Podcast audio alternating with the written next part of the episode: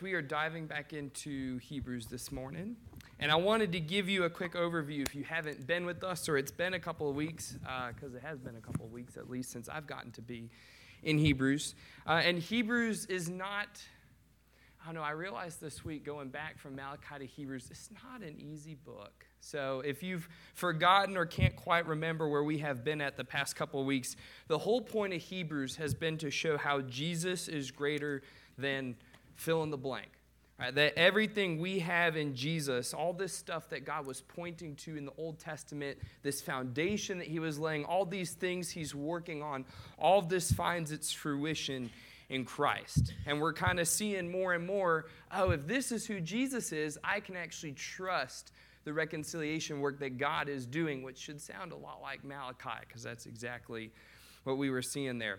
But week one, we talked about how Jesus was greater than angels right? We talked about that's kind of a weird comparison to start with, but the author of Hebrews does that to say, no, to be a child of God is infinitely better than to be a servant of God. What God is after of us is to be his children more than his servants.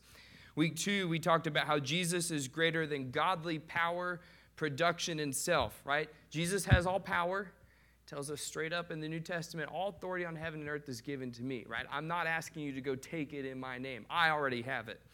And he says, I'm, I'm also your salvation, right? You don't have to produce to be right with me. I, I've already done that for you.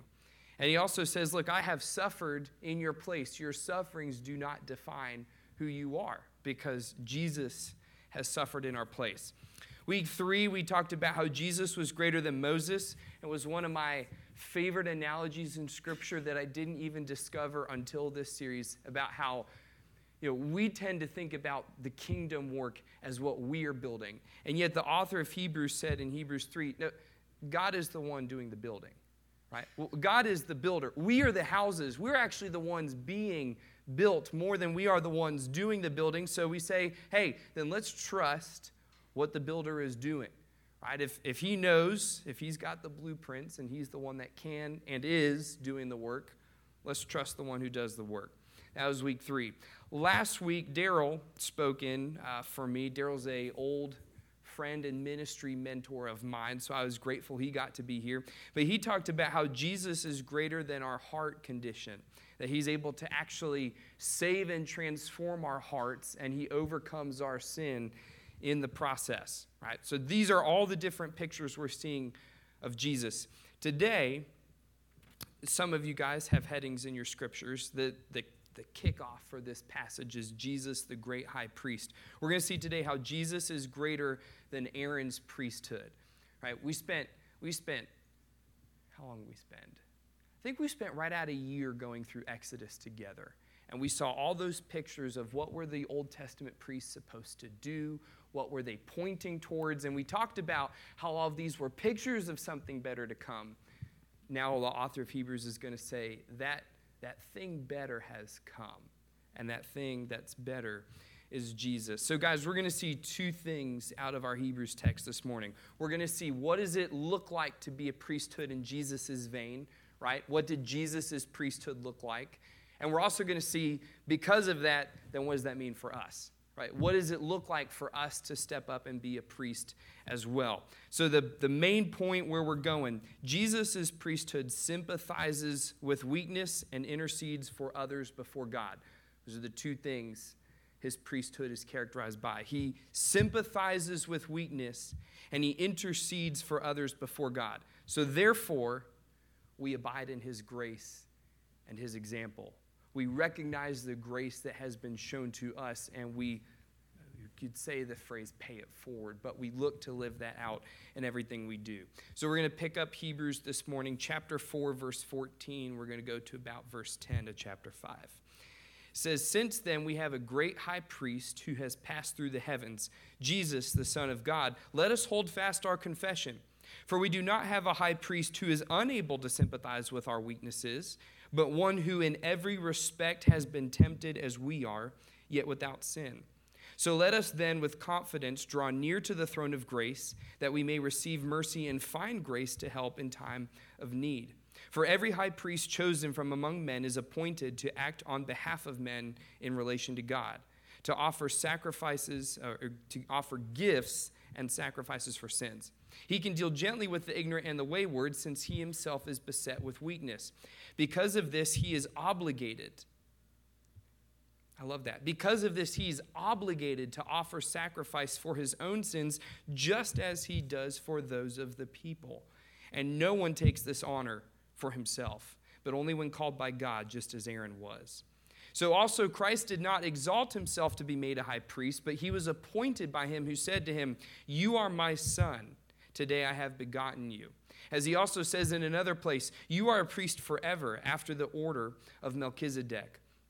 Now, in the days of his flesh, Jesus offered up prayers and supplications with loud cries and tears to him who was able to save him from death and he was heard because of his reverence. Although he was a son, he learned obedience through what he suffered.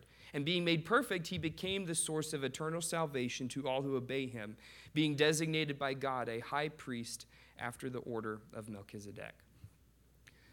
Father, we ask for your wisdom and your discernment to be upon us this morning.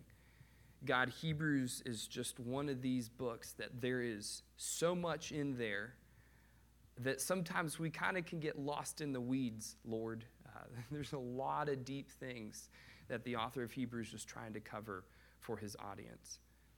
But Father, you have been showing us each week about this work that you're doing in our world, in our lives, of reconciling, of making all things at peace and at rightness with your image.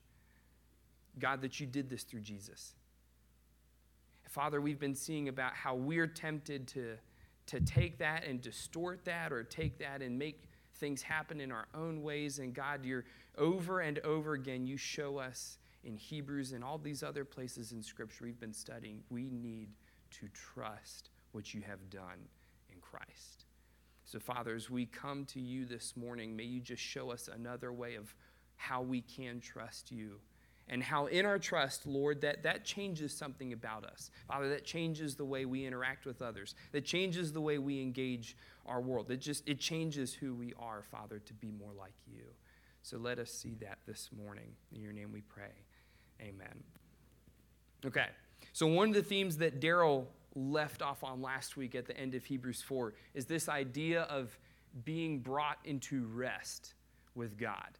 And it, I wanted to start there this morning because I realized that's not, rest is not something that characterizes most of our lives. That's why we're constantly barely making it to things on time or slightly late, right? Because we have so full schedules. And yet it's interesting to see that the author says, no, what we're doing in Christ is we're actually striving to be at rest because rest is being at peace with. So we actually want to be at rest, at peace with God. And it's in that context that he then talks about this great high priest that we have in Jesus. Now, we we probably don't have as good an understanding of what priesthood is as maybe those in a Catholic tradition or in other denominations might have. Because when you and I think about priests, we, I mean, the first place my mind goes is I picture the Pope, right? Like that's, that's kind of what a priest is. But the, the way that we probably more think about priesthood, actually, I was realizing this week, it tends to be a lot like the Pharisees, right? Sometimes when I say priest, we tend to think of a, a defender or a guardian, right? Like we know what truth is, we know what's right, we know what's wrong, and it's our responsibility as priests to uphold and defend that. But some of us also think, well, priests are just like setting the example, right? Like they were supposed to show for the whole people that this is who God is and this is what He wants. And you kind of get some echoes of that in the lives of the Pharisees, and that's where it's easy for us to pick on them, but to say, you know, it wasn't an entirely wrong picture, but it was incomplete, incomplete at best. There's something different that's going on when Jesus shows up and says, This is what it is to be a priest. So, in his example today, we see two big things in our scripture. The first is that he sympathizes with our weakness. Now, I want to unpack that a little bit because sympathize with weakness is just, I know, it's kind of a weird wording in English. We're like, what exactly does that mean? So the, the Greek, the original language there, sympathize comes from sympatheo, so you can kind of see where we get sympathy from in that verb. It means to feel for, to have compassion for, but also to be affected with the same feeling as. So another word you could put there, you could put compassion in there, you could put empathy in there, where you're literally feeling what someone else is feeling.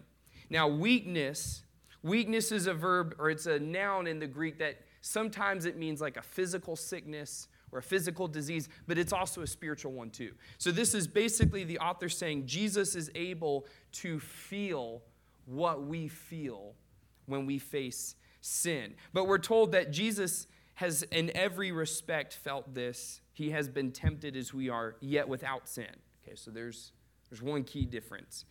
And I love that in every respect he's been tempted. It's the same word that's used in Exodus. So this is going all the way back to last year when we were going through Exodus. When God gives the Ten Commandments to Israel, and Israel looks at God and goes, Holy cow, you are, you are so glorious, God. Moses, can you just kind of like we're just we're going to back away a little bit okay? It, it's intimidating to be in the presence of a holy god. Moses why don't you kind of intervene for us? And god shows up and says no no no. I'm not giving you the law to push you away. In fact i have tested you to prove that you can be with me in a covenant. He says, I've tested you to prove your faith. So it's this picture that because of this testing, this temptation that has undergone, we can actually be drawn into a right relationship with God. And I started thinking, where in Scripture do we get to see what is Jesus tempted like? And for many of you, you may be familiar with Matthew 4. In fact, if you flip there, your scriptures will probably say the temptation of Jesus or Jesus in the wilderness, something along those lines. We're not going to read the whole thing, but I do want to show you because I just, I love, uh, to quote the A team, I love when a plan comes together. I love when you start to see bits and pieces of things from Scripture fit. So, you guys have heard me for the past year. We've been talking about sin as this power production self kind of narrative. Well, Jesus, if you read the temptations he faces in the wilderness, it's all three of those. Satan shows up. Matthew 4 3 says, Command these stones to become loaves of bread. Why don't you do something? Produce to prove you are who you say you are. Then Satan says, Throw yourself down, for it is written, He will command His angels concerning you. 4 5. Prove who you are, prove yourself, Jesus, because if you show up and do this thing, other people will respond if you are who you say you are. And then verses 8 and 9, he says something to the effect of, I will give you all power and authority over earth if you'll worship me. Jesus, do this, I'll give you power. So we've been seeing sin as a temptation of power, production, or self. And that's exactly, guys, what Jesus has gone through. Yet each time, Jesus, in his response to Satan, he quotes God's word. He says, No, no, Satan, God's work, God's image has nothing to do with power, production, or self. God's reconciliation work is all who he is.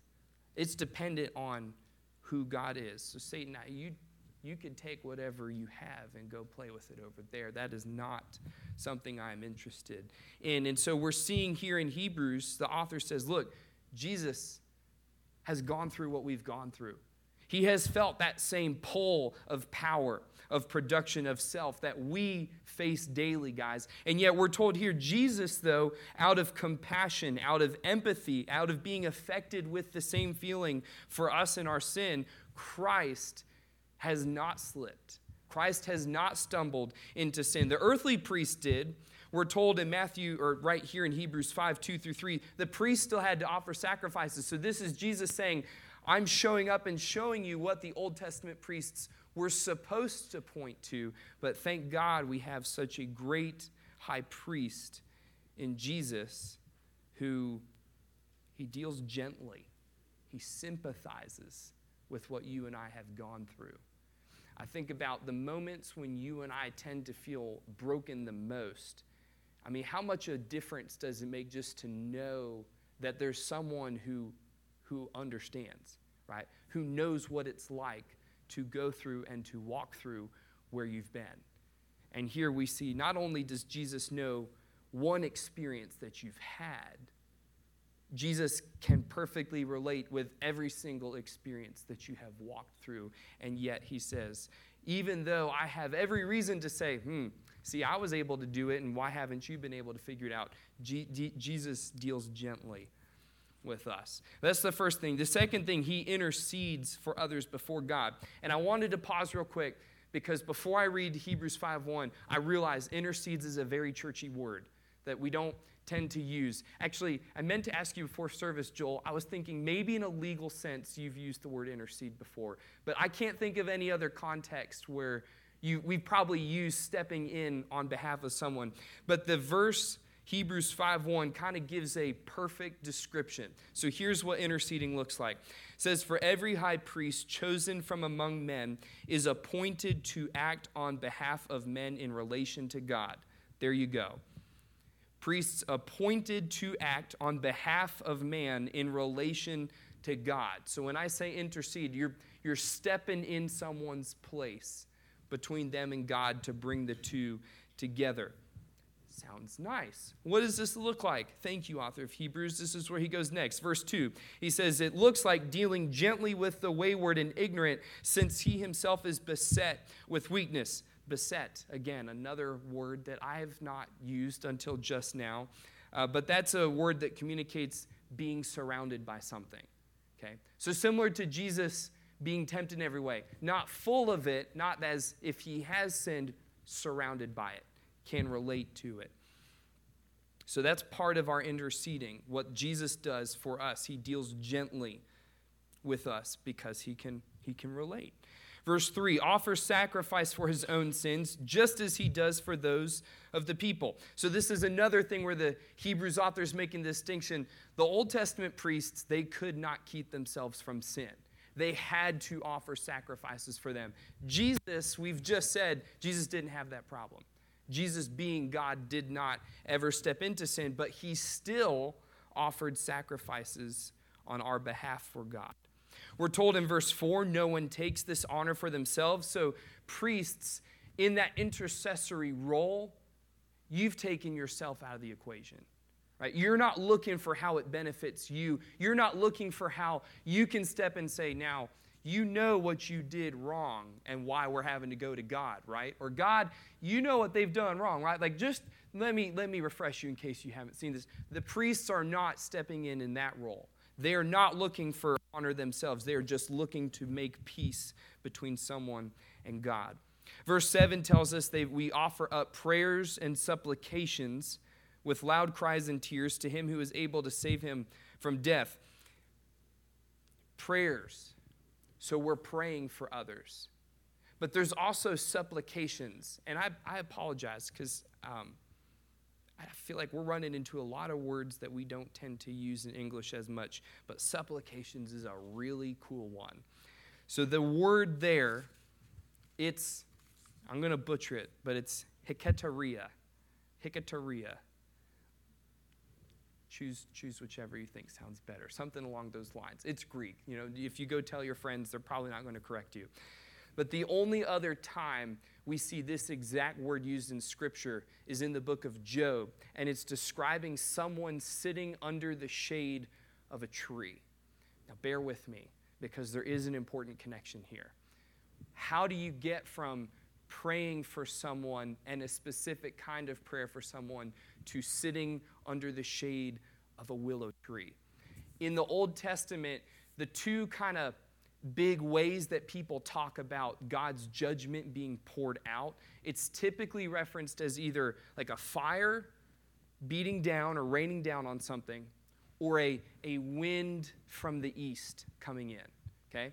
But if you're sitting under the shade of a tree, you're being blocked by fire, the sun, the light coming down, and you're also blocked from the wind, right? Because you've, you've got these great big branches that are taking the brunt. So in the Old Testament, to sit in the shade of a tree gives you this idea of I'm being covered, I'm being almost graciously kept from a judgment that's being poured out on me. So when Jesus here is told that he made prayers, but he made supplications, it's an idea that what Jesus was praying for for you and me, both in the physical things we face, in the in the circumstances of life we go through, in our spiritual lives, he's saying, I want them to be right with God. I am putting myself in the place of being that tree that's going to stand between them and God's judgment. I'm going to pray that they would be made right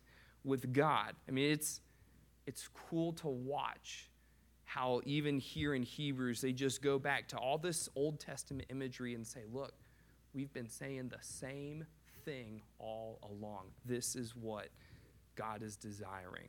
So, this is part of being the priest, interceding, being that willow tree. We also see, lastly, the, the last little bit, verses 8 and 9, that Christ learned obedience through what he suffered. He became the source of eternal salvation to all who obey him. So he learned to obey God, and in doing so, he takes up this intercessory role. And he makes an eternal salvation, different from the Old Testament priests, right? It was very temporal.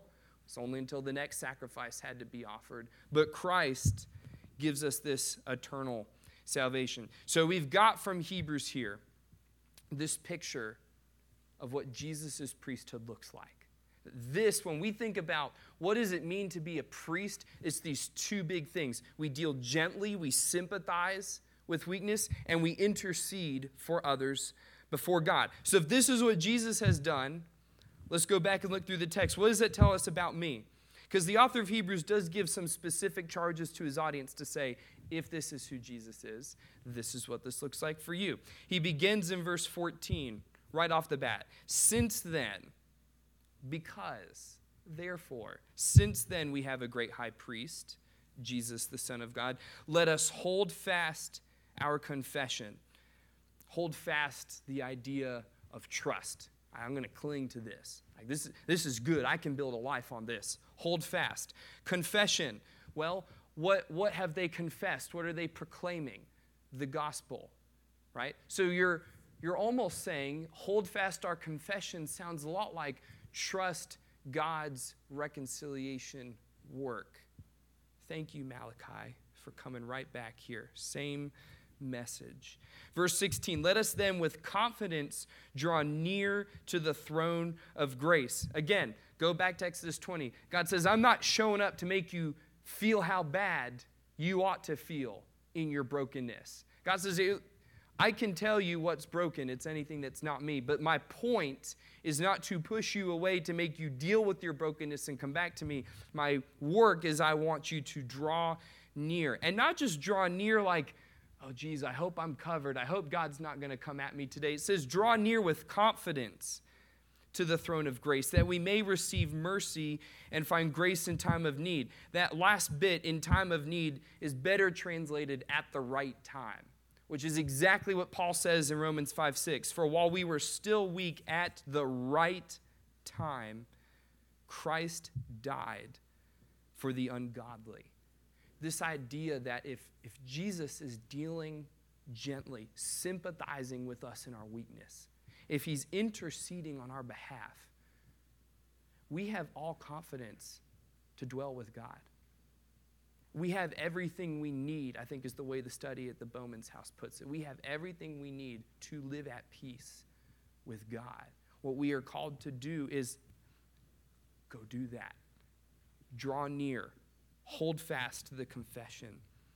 And the author says, in case I'm just telling you something and you're like, why do I have to do that? He says, because that's what the Old Testament priests were pointing to. That's what Jesus was pointing to. The Old Testament priesthood, the author explains, they dealt gently with the ignorant and the wayward, verse 2. Because they dealt gently, verse 3, they offered sacrifices. He ties the two of them together, right? We don't just get to pick and choose who we want to deal gently with, who we want to sympathize in weakness with. Now, we often do, but the author says, no, we're not. We're not picking and choosing. We're going to deal gently with those people and not with those people. We're going to step in on behalf of those people and not for those people. The author says, no, because we are dealing gently, we will step in and intercede as the priest did. And we're told Jesus verse 5 through 10, I mean, these are just all these ways that the author says, no, Jesus is the same. Right? He has stepped in and done what these Old Testament priests were supposed to do. It's this beautiful picture that when you and I come face to face with Christ, with one who knows exactly who we are, who knows exactly what we struggle with, who knows all the brokenness, all the messed up stuff that's wrong in our lives, things that maybe nobody else knows about. Christ knows. And yet, Christ's response is empathy, is one of dealing gently with our weakness, is one of saying, because of your weakness, I will step in between you and God because I want you to be made right with God. And God says, Look, trust this, abide in this, receive this grace, share this grace with others. This beautiful picture. So, as we start to think about application before we close this morning, I, I was, was trying to come up with a story to kind of illustrate this for you. And I realized Jesus has already beaten me to the punch. Okay? So I am going to read, there's one parable that you may be familiar with, but it's not, we don't tend to read it in the same light that, that we're going to see it in today. Okay? It's a parable from Matthew 18. It's typically under the heading, the parable of the unforgiving servant. That may be a, a parable you're familiar with.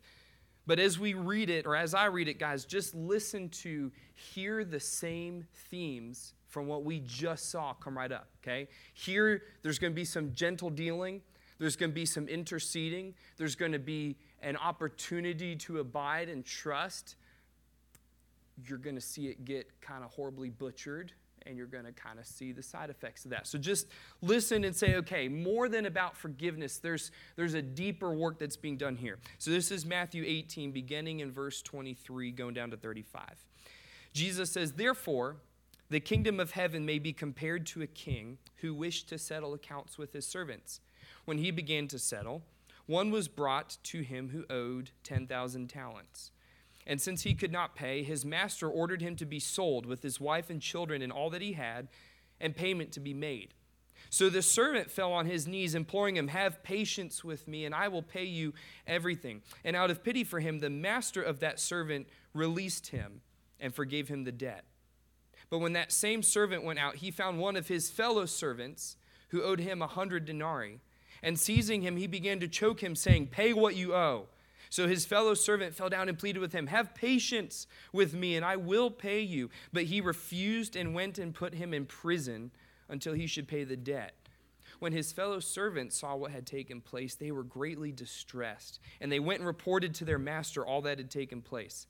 Then his master summoned him and said to him, You wicked servant, I forgave you all that debt because you pleaded with me.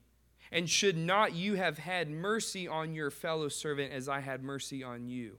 And in his anger, the master delivered him to the jailers until he should pay all his debt.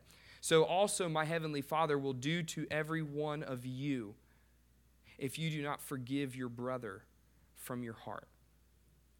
Right?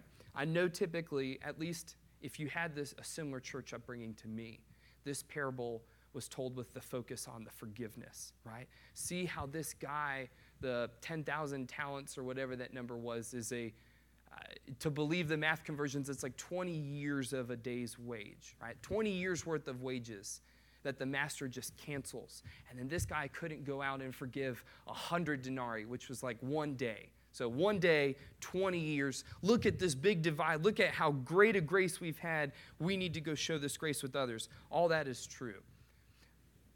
But there is something deeper at work here.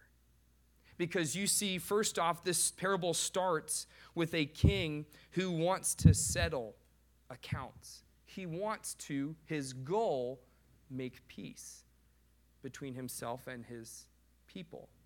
Sounds like what we've been seeing God is trying to do with us. And the master, as he sees one who can't pay, he shows him what should happen right? That servant should be held accountable for what he's done.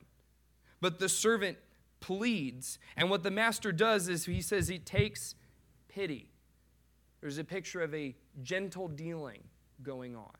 I understand, servant, that you have no way on earth you're going to be able to pay me back 20 years worth of lost wages. Takes pity. He also forgives the debt, which to me is stronger than just forgiveness because it's a picture of interceding, right? If the king is going to forgive that debt, what happens to that cost, right? It's still somewhere. Someone's still on the hook. So I, I kept thinking about it. The master is saying, I'll eat that cost for you. I get that you should be held accountable for this. I'll take that instead.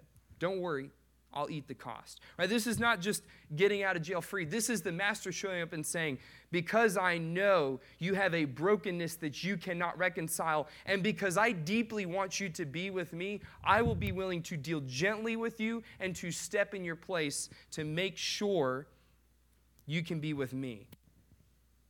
A beautiful picture of what God has done for us. Now, what does the servant do? The servant is now in this newfound freedom, right? Oh, I'm good. Like, I'm, I'm not judged anymore. I'm, I've been forgiven.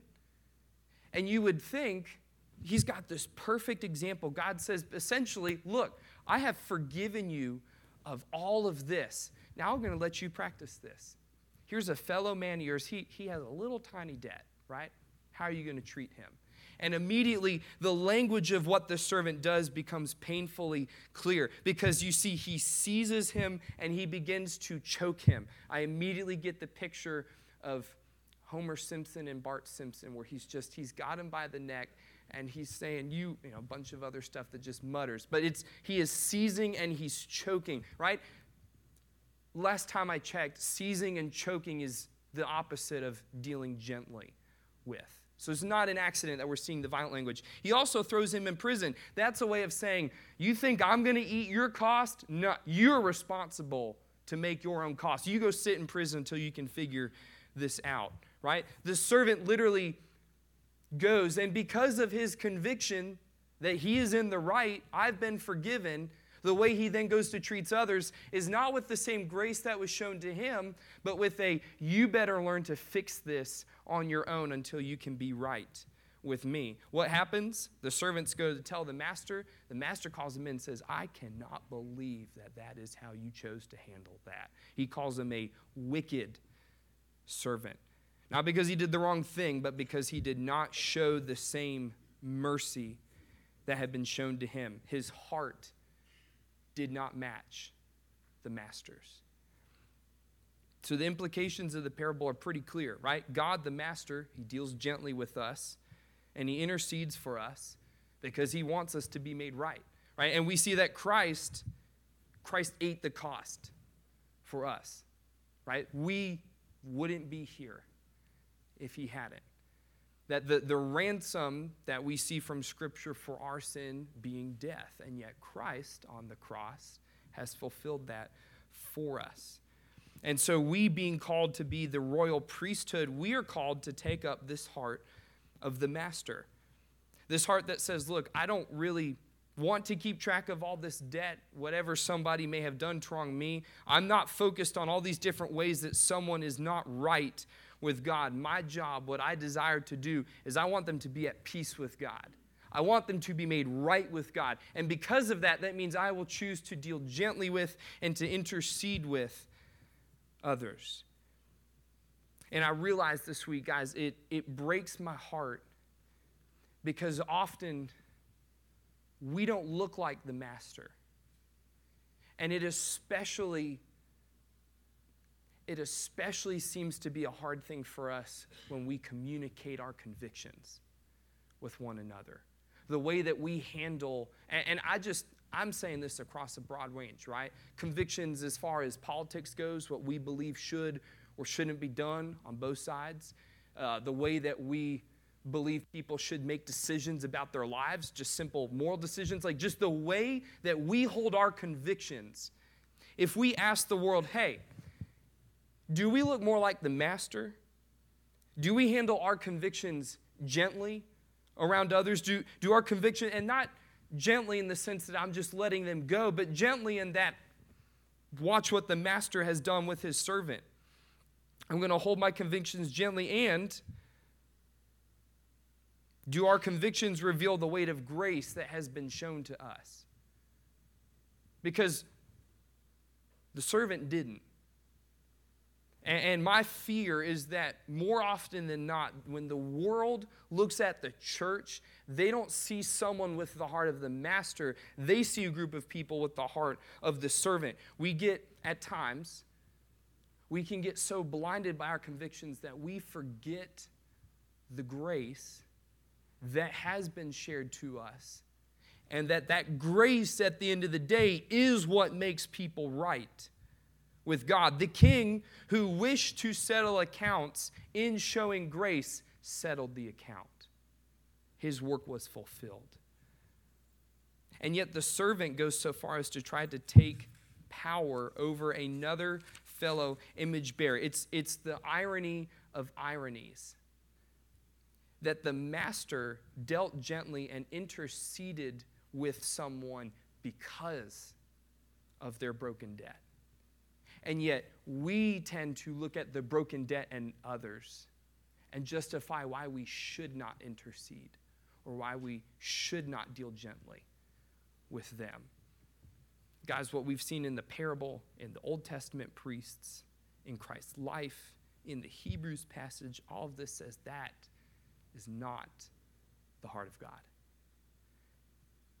Having the convictions is not the issue but the way in which we are communicating them, the way that we are handling them, the way that we are choosing to live them out. Look, this impacts every interaction we have with, with spouses, with coworkers, with friends, with people we serve alongside in ministry. We, we often look like that servant.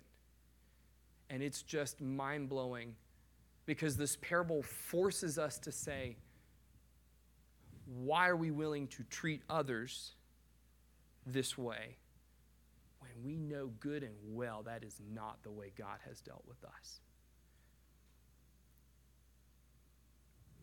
And I, I realized this week, at least for me, and I don't want to put this on you, but at least for me, I struggle with this because to live out God's reconciliation work, to trust Him, to deal gently, to intercede for someone, it is costly it costs us something.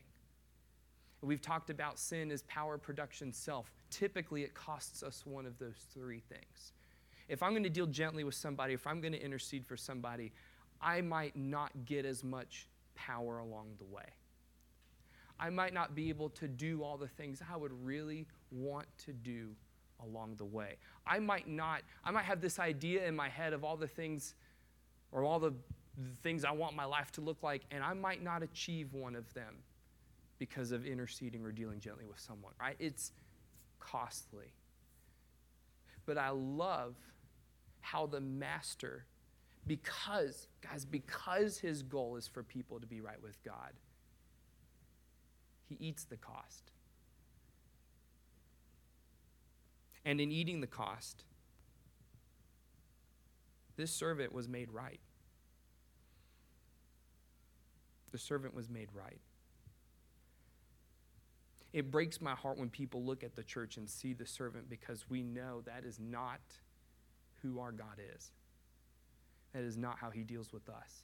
Praise God, right? We would not be here if he chose to deal with us as the servant. Even more so, would he have the ability to choose to act with us like the servant, and yet he has not.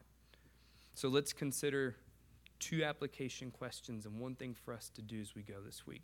Right, first question Where do we struggle to deal gently with others or intercede? Okay, it's one of my favorite quotes. Uh, I think it came from a Jen Wilkin interview, and I don't know if she was quoting somebody else, but she essentially said, uh, You repeat what you don't repair.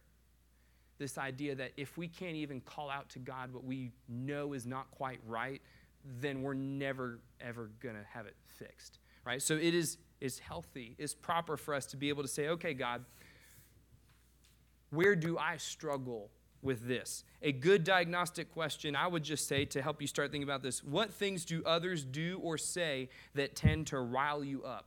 right? Because, man, when somebody says that thing, when somebody starts going down that van, we just get mad. Like, that's us justifying why we should not deal gently, why we should not intercede. So it's good for us to say, okay, God, what, what riles me up? What gets me to the point where I don't want to intercede? I don't want to deal gently. Where is this? Second question Where do you feel tempted to take power over brokenness instead of dealing gently with or interceding for it? Right? Where do we feel tempted to say, God, like we just got to step in and fix this? Right? Because sometimes that's that's how we relate with others. That's and how we hold opinions about um, anything under the sun. Right? Where do we feel the temptation to step in and take power over brokenness instead of dealing gently with or eating, interceding for it? And the last thing, guys, this as we've been talking about this, I feel like we come back to this a lot, but this is not just like a works issue. This is not just a, a, a moral issue. This issue right here is a heart issue. And it may be today that you and I go, God, this thing really riles me up, and I don't know what to do about it. I don't know how to hold my convictions gently. I don't know how to intercede. I, I can't even think of an example where somebody's done that for me. I don't know what that looks like. And guys, I would encourage you, pray today to increase, that God would increase your trust in His grace and example. Right? One of my favorite prayers in Scripture. It's, we don't think of it as a prayer, but he's crying out to God. It's this man who has just lost his son. And Jesus steps in. He says, Do you believe who I am? And the guy says, I believe. Lord, help my unbelief. In the same sentence, he says, God, I trust this of you, and I have no clue what that looks like. God, I, I know that this is who you are, but Lord, I struggle. God, help me. Okay? So maybe today that is where we need to say, God, I really have a hard time wanting to deal gently with this. God, I really don't want to intercede on behalf of this. God, it's really hard for me to picture working with this because of something that I strongly believe. Okay? I don't believe from the passage that I can tell you there's one right way of how you need to settle what to do with that, other than to say, God, I believe you. I believe I see from your word today as a priest. I need to sympathize with weakness. I need to intercede on behalf of others. God, that means for me, I need to trust you. I see that. I believe that. Help my unbelief. Okay? So I'll give us a moment to pray. Maybe that's the cry that your heart needs to have today. But let's close in prayer, and then we'll take our, our time of communion afterwards. You say, Oh Lord, no day of my life has passed that has not proved me guilty in thy sight. Prayers have been uttered from a prayerless heart. Praise has often been praiseless sound. My best services are filthy rags. Blessed Jesus, let me find a cover in thy appearing wounds. Though my sins rise to heaven, thy merits soar above them. Though righteous unrighteousness weighs me down to hell, thy righteousness exalts me to thy throne. All things in me call for my rejection. Yet all things in thee plead for my acceptance. I appeal from the throne of perfect justice to thy throne of boundless grace. Grant me to hear thy voice assuring me, By thy stripes I am healed. Thou hast been bruised for my iniquities. Thou hast been made sin for me, that I might be righteous in thee. That my grievous sins, my manifold sins, are all forgiven, buried in an ocean of thy concealing blood. I am guilty, but Lord, I am pardoned. I am lost, but God, I am saved. I am wandering, but in you, Christ, I am found. I am yet sinning, but in your spirit I am cleansed. Father, give me perpetual broken heartedness Keep me always clinging to thy cross. Flood my every moment with descending grace. Open to me the springs of divine knowledge, sparkling like crystal, flowing clear and unsullied through my wilderness of life. In your name we pray, Lord.